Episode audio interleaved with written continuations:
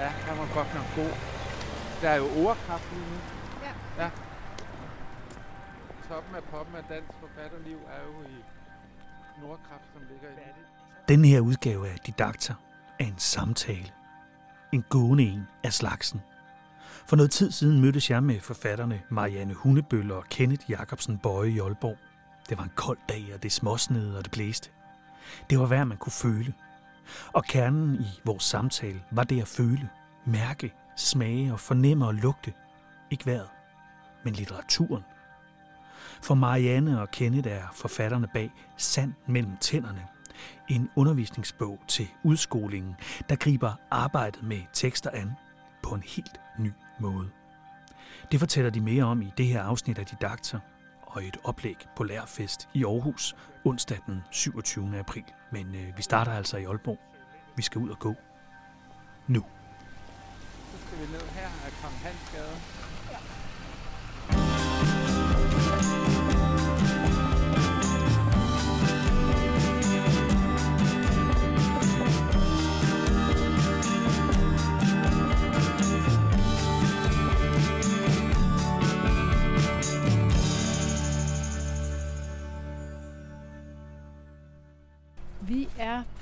Almen Kirkegård i Aalborg, som jo ligger inde midt i byen, men som på en eller anden måde også er en lille, oa- en lille oase. Og, og, og vi skal nok vende tilbage til, hvorfor det lige præcis er her, vi er lidt senere. Øhm, Kenneth, vi er her for at snakke om litteratur. Om at øh, skoleelever skal mærke, føle, smage, lugte, høre litteratur. Hvorfor skal, hvorfor skal skoleeleverne mærke litteratur? Hvorfor, hvorfor kan de ikke bare læse? Jamen, elever, børn og unge skal mærke litteratur, fordi det skal, litteraturen skal være meningsfyldt for dem. Der er så meget, der ikke er, giver mening i skolen, og al forskning peger på, at øh, der, hvor elever lærer allermest, det er, når det giver mening. Og øh, den meningsfuldhed kan man opnå ved, at de sanser litteraturen, at de mærker den, og det kan man gøre ved at præsentere den for litteratur, øh, som er helt særlig at få en krog i den med det samme. Men det gør al litteratur ikke. Så er det formidleren, lærerens opgave at sørge for at få den krog i den. Og det kan man gøre ved at tænde deres sanser i deres møde med litteraturen. Men altså, Marianne, hvorfor skal der sanser og følelser til at åbne litteratur for børn? Det er du simpelthen nødt til at forklare mig. Ja, jamen som lærer, der tænker jeg jo, at det vigtigste er, at vores elever bliver i stand til at reflektere og bliver nysgerrige på, hvad det er for en verden, de er en del af. Og hvor er det, vi åbner den nysgerrighed hen? Hvor er det, vi sikrer deres motivation og deres engagement? Der tror jeg, at litteraturen kan gøre en kæmpe forskel. Og kan, hvis vi så giver tid og plads til, at de faktisk mærker deres tekst, eller de tekster, vi præsenterer for dem, så tror jeg på, at det kan være afsættet for, at de øh, ser både sig selv og andre i et andet lys, end de gjorde inden. Og man kan sige, I er jo ikke øh, to tilfældige mennesker, jeg har fundet på en kirkegård i Aalborg. Øh, I er øh, forfatterne bag en, snart to undervisningsbøger, læringsbøger, om, om det her med at føle og mærke litteraturen. Sand mellem tænderne, Kenneth, det, det føles ikke godt på mig, men det er titlen på den første af bøgerne. Hvorfor lige den titel? Jamen, det er jo netop fordi, at som du siger, at, at du kommer til at tænke, at det føles ikke godt. At, at titlen afspejler egentlig, der er også nogen, der bliver provokeret af, at den ikke hedder sand mellem tæerne. Fordi det tænker man jo, at det er, jo, det er sådan, det er det, man siger. Øh, så det der med, at man snubler over noget, og man snubler over den her titel, øh, hvad, hvad, hvad, hvad vil den mig? Og så hedder den så også Mærk litteraturarbejdet, ikke? Øh, så, så titlen refererer til det, der sker i bogen, at øh, eleverne, udskolingseleverne, skal sanse og mærke øh, litteraturen. Og i, i Sand mellem tænderne er det noveller, nye, nyskrevne noveller, øh, og noveller af Thomas Korsgaard, podcaster, billedværker øh, og en tale, forskellige tekster, som vi så har det her sansegreb ind i. Men hvordan føler de og sanser de så de her tekster, som de, som de arbejder med? Tekster, som de jo også kunne arbejde med lidt mere klassisk med en analysemodel og et referat eller et resume, eller hvad pokker vi nu plejer at gøre med tekster. Hvad gør de i, i sand mellem øh, tænderne? Vi forsøger egentlig at brede arbejdsopgaverne ud, så det blandt andet handler om, jamen find et billede af hovedpersonen. Hov, jamen de har jo måske ikke nødvendigvis tænkt over, hvordan hovedpersonen ser ud. Og så skal man på jagt i teksten og finde ud af, hvad, hvad gør det ved mig? Og argumentere i vildskab for, jamen han skal altså se sådan her ud, fordi sådan og sådan og sådan. Eller skriv et telegram. Der er blandt andet en tekst, der handler om konfirmationen, og, og far han er præst, og det er bare det mest pinlige i hele verden. Jamen, øh, hvordan vil telegrammet lyde for far, og for hende her den frygtelige faste Begitte? Og hvordan er den rigtige takketale, hvis jeg bare sådan skal være helt ærlig, eller hvordan er den der pæne takketale? Så vi sådan prøver hele tiden at, at gøre det relevant, og også at de egentlig skal bruge teksterne. Men det her kan godt sådan, i mine ører lyde sådan frygtelig facitløst og svært at putte ind i en, øh, en skolekontekst med mål og prøver og tekstopgivelser osv. Kan man føle til, til afgangsprøven? Det kan man nemlig, fordi vi forholder os jo til formålet for dans, der handler om, at øh, eleverne skal både være øh, de skal opleve teksterne, de skal blive nysgerrige, og de skal opleve udtryksglæde. Øh, så når eleverne skriver et telegram som far eller som frygtelige den frygtelige faster, så er, øh, er de jo i gang med at lave en analyse. Så de analyserer, altså her er de ved at analysere personer. Så når de gør noget, analyserer de. Så i stedet for at klaske et analyseskema ned først, så giver det mening for eleverne at komme tættere på øh, personerne, og så kan vi sætte ord på, at det, de er i gang med, den analyse, en personkarakteristik, og hvordan er det, de her personer ser ud, og hvordan er de. Men de har gjort det, fordi de mærker dem. Marianne, det her er jo blandt andet resultatet af nogle af de erfaringer, du har som lærer ude i praksis. Øhm, hvad sker der, når man sætter eleverne til at sanse, mærke, arbejde med tekster på den her måde? Jeg oplever, at de bliver ligeværdige, så det ikke kun er 12-talspigerne, der bare altid har styr på alting og har skrevet noter i vildskab, men faktisk også den dreng, der ikke nødvendigvis synes, at dansk er det fedeste fag i hele verden, som lige pludselig kommer til at sidde yderst på stolen og byder ind, og de udfordrer hinanden, og der bliver en dynamik, som ikke altid er i klasseværelset. Kenneth, hvorfor sker det? Det er fordi, at øh, vi ved, al forskning peger på, at når man, det er noget, der er meningsfyldt, og når man gør noget, når man har noget i hænderne, så øh, det er der, det giver mening, og øh, det man lærer. Øh, det er jo ikke tilfældigt, at man i Finland har flere håndarbejdstimer og sløjttimer. Det er jo ikke fordi, at øh, de synes, det er vildt fedt at lave askebæger med pølseteknik i Finland. Men det er fordi finsk forskning peger på, at når man har noget i hænderne, så lærer man at, at problemløse. Så er man kreativ, fordi noget af det, vi ved i hvert fald, det er, at når eleverne kommer ud af skolen, så er det ikke dem, der kan noget udenad og kan sætte vinger ved, at de ved, hvad en multimodal tekst er, eller intertekstualitet. Det er ikke det, der er brug for. Nej, det er øh, mennesket, der kan tage ansvar, der kan problemløse og tænke kreativt. Så det er, det er derfor, at øh, det er så vigtigt at få alle, eller i hvert fald flere elever i spil, så de også øh, finder ud af, at når jeg godt kan finde ud af at danse som en person, eller gå som en person, så øh, er det også en måde at analysere på, og, øh, og sætter det ind i et sådan større perspektiv i, et, i en analyse i en tekst. Jeg skal prøve at gå lidt videre, fordi vi jo faktisk øh, vi, vi, vi leder efter noget på den her kirkegård. Det kommer vi tilbage til ja, lidt senere. Men altså, I forfatter, vi taler om et undervisningsmateriale, øh, I har lavet. Øh, I synes selvfølgelig, det er fantastisk. Så kan jeg tillade mig at være djævelens advokat og sige, hvor let er det at få eleverne til at sanse, mærke og føle litteratur i et ganske almindeligt klassisk dansk øh, klasselokal en tirsdag fra 8 til 10, Marianne? Det er faktisk imponerende og overraskende let. Fordi når man som lærer jo virkelig brænder, og måske har taget krydderier med, eller taget varm kaffe med, som skal dufte og skabe en stemning, som passer til den tekst, man har valgt, så er der bare allerede sådan en nysgerrighed i forhold til, nej, hvorfor, hvorfor dufter alting af karri? Og hvis man så oven i købet måske lige er gået to minutter før op i klassen, så de sidste, der kommer ind fra frikvarter, de bliver mødt af den der kariduft. Så har vi allerede krogen i, der sker noget nyt i dag. Men kan ord det ikke alene, Kenneth? Kan en tekst ikke være god nok til, at den fanger os uden duft af kari? Det kan den sagtens, og der er mange tekster, der vil gribe og sætte en krog i eleverne. Øh, men vi skal også så udfolde den krog. Og så i stedet for, når man det værste, der kan ske, det er jo, det ved du selv, når man har set en god film eller har set en tekst, så skal man tale om den lige umiddelbart efter. Hvad kunne du lide? Hvad kunne du ikke lide? Hvad kender du fra andre tekster? Øh, begynder at lave, hvad er tematikken? Men øh, at så kunne få mulighed for at give udtryk for den oplevelse, man har haft. Og det er jo ikke, fordi det tager mere tid.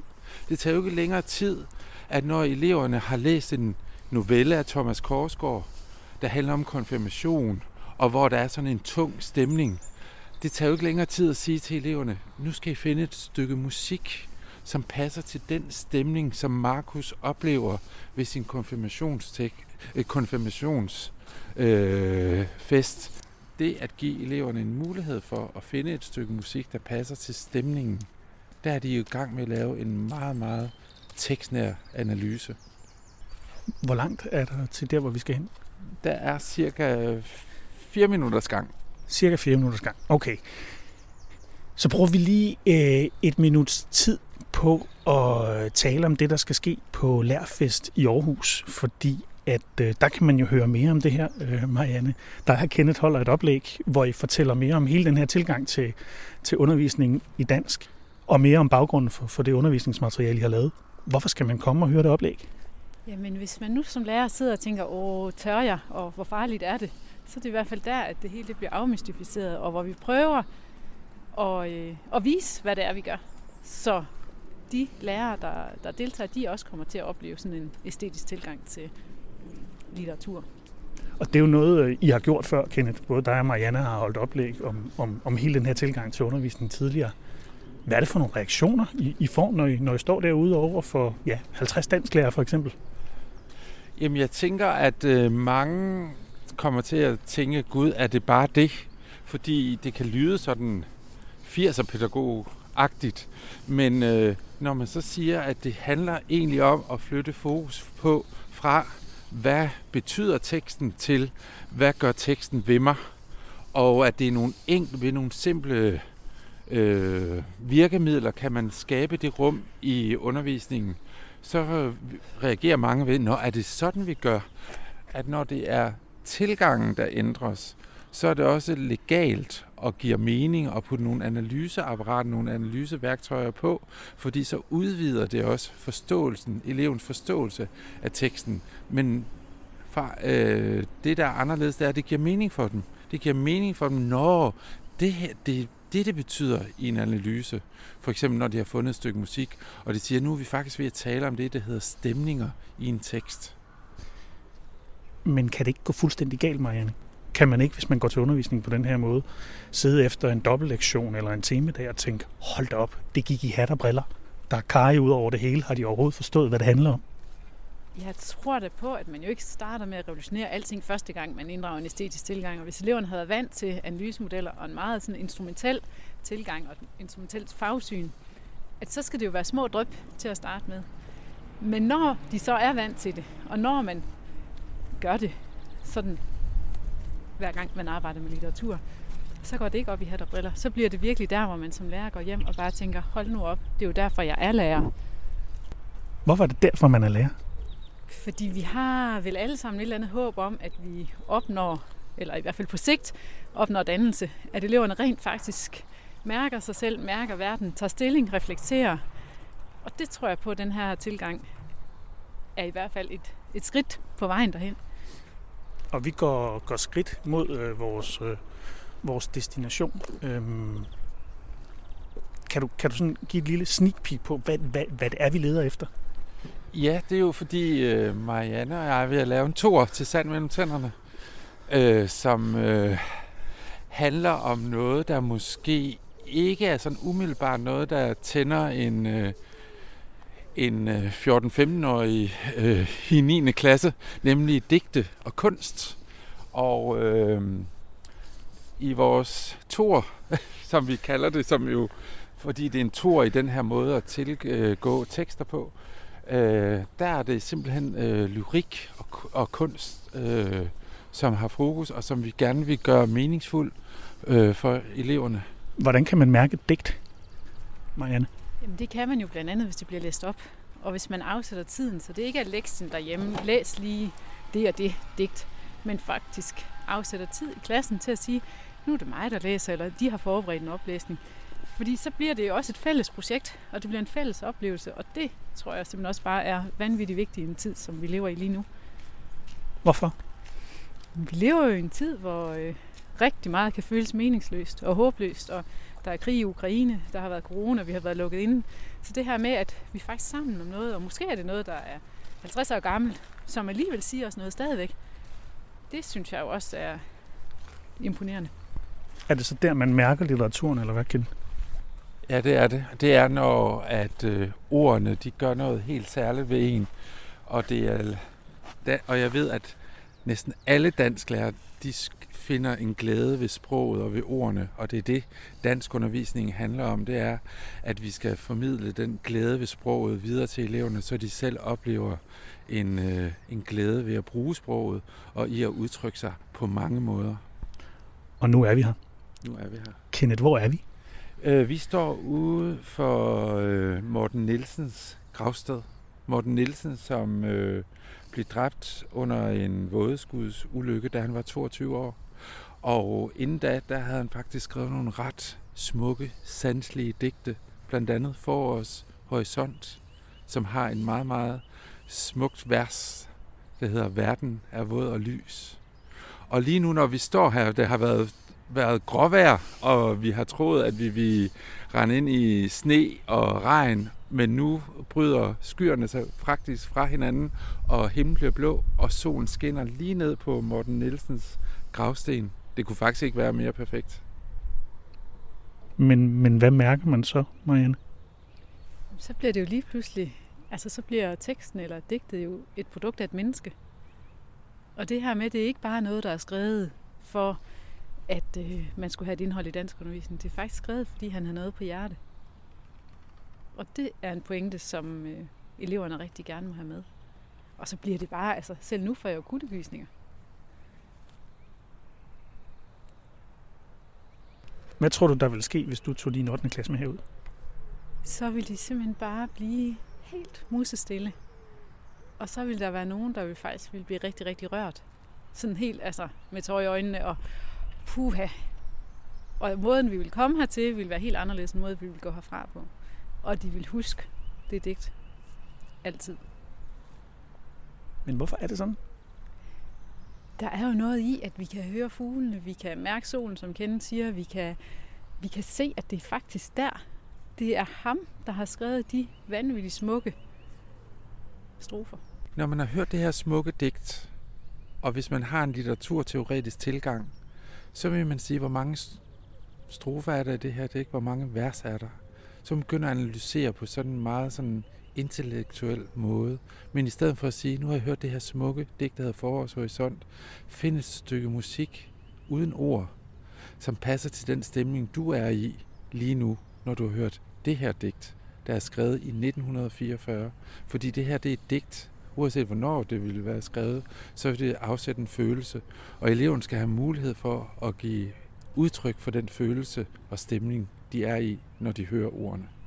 Og hvorfor skal de læse det op? Du får lige lov til at læse op lige om lidt, Kenneth. Hvorfor er det så vigtigt, det vi slutter af med lige om lidt, nemlig en oplæsning? Fordi så bliver det jo, altså, så kommer der jo endnu en dimension på i forhold til sansning så er det ikke bare, at vi står her og vi mærker alting, men så hører vi faktisk også Kenneths ord som en samlet flok. Ja, man hører det i et fællesskab, man deler det med hinanden, og det er jo det, der er så særligt ved litteraturen. Den skal deles med andre i et fællesskab, fordi så har den litteraturen potentiale både til at udvikle ens empati og ens øh, dannelse. Og lige nu rammer vi det moment, hvor solen skinner, og det sner. Så jeg tænker, hvis vi skal have alle sanser i spil, så skal du læse op, og det skal du gøre nu. Forårs horisont. Verden er våd og lys. Himlen er tung af væde. Hjertet er tungt af lykke. Lykkeligt nærved at græde.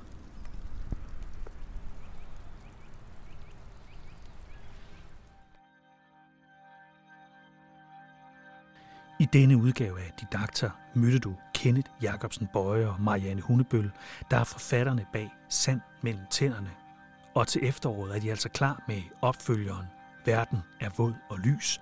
Du kan høre Kenneth og Marianne fortælle meget mere på Lærfest i Aarhus den 27. april.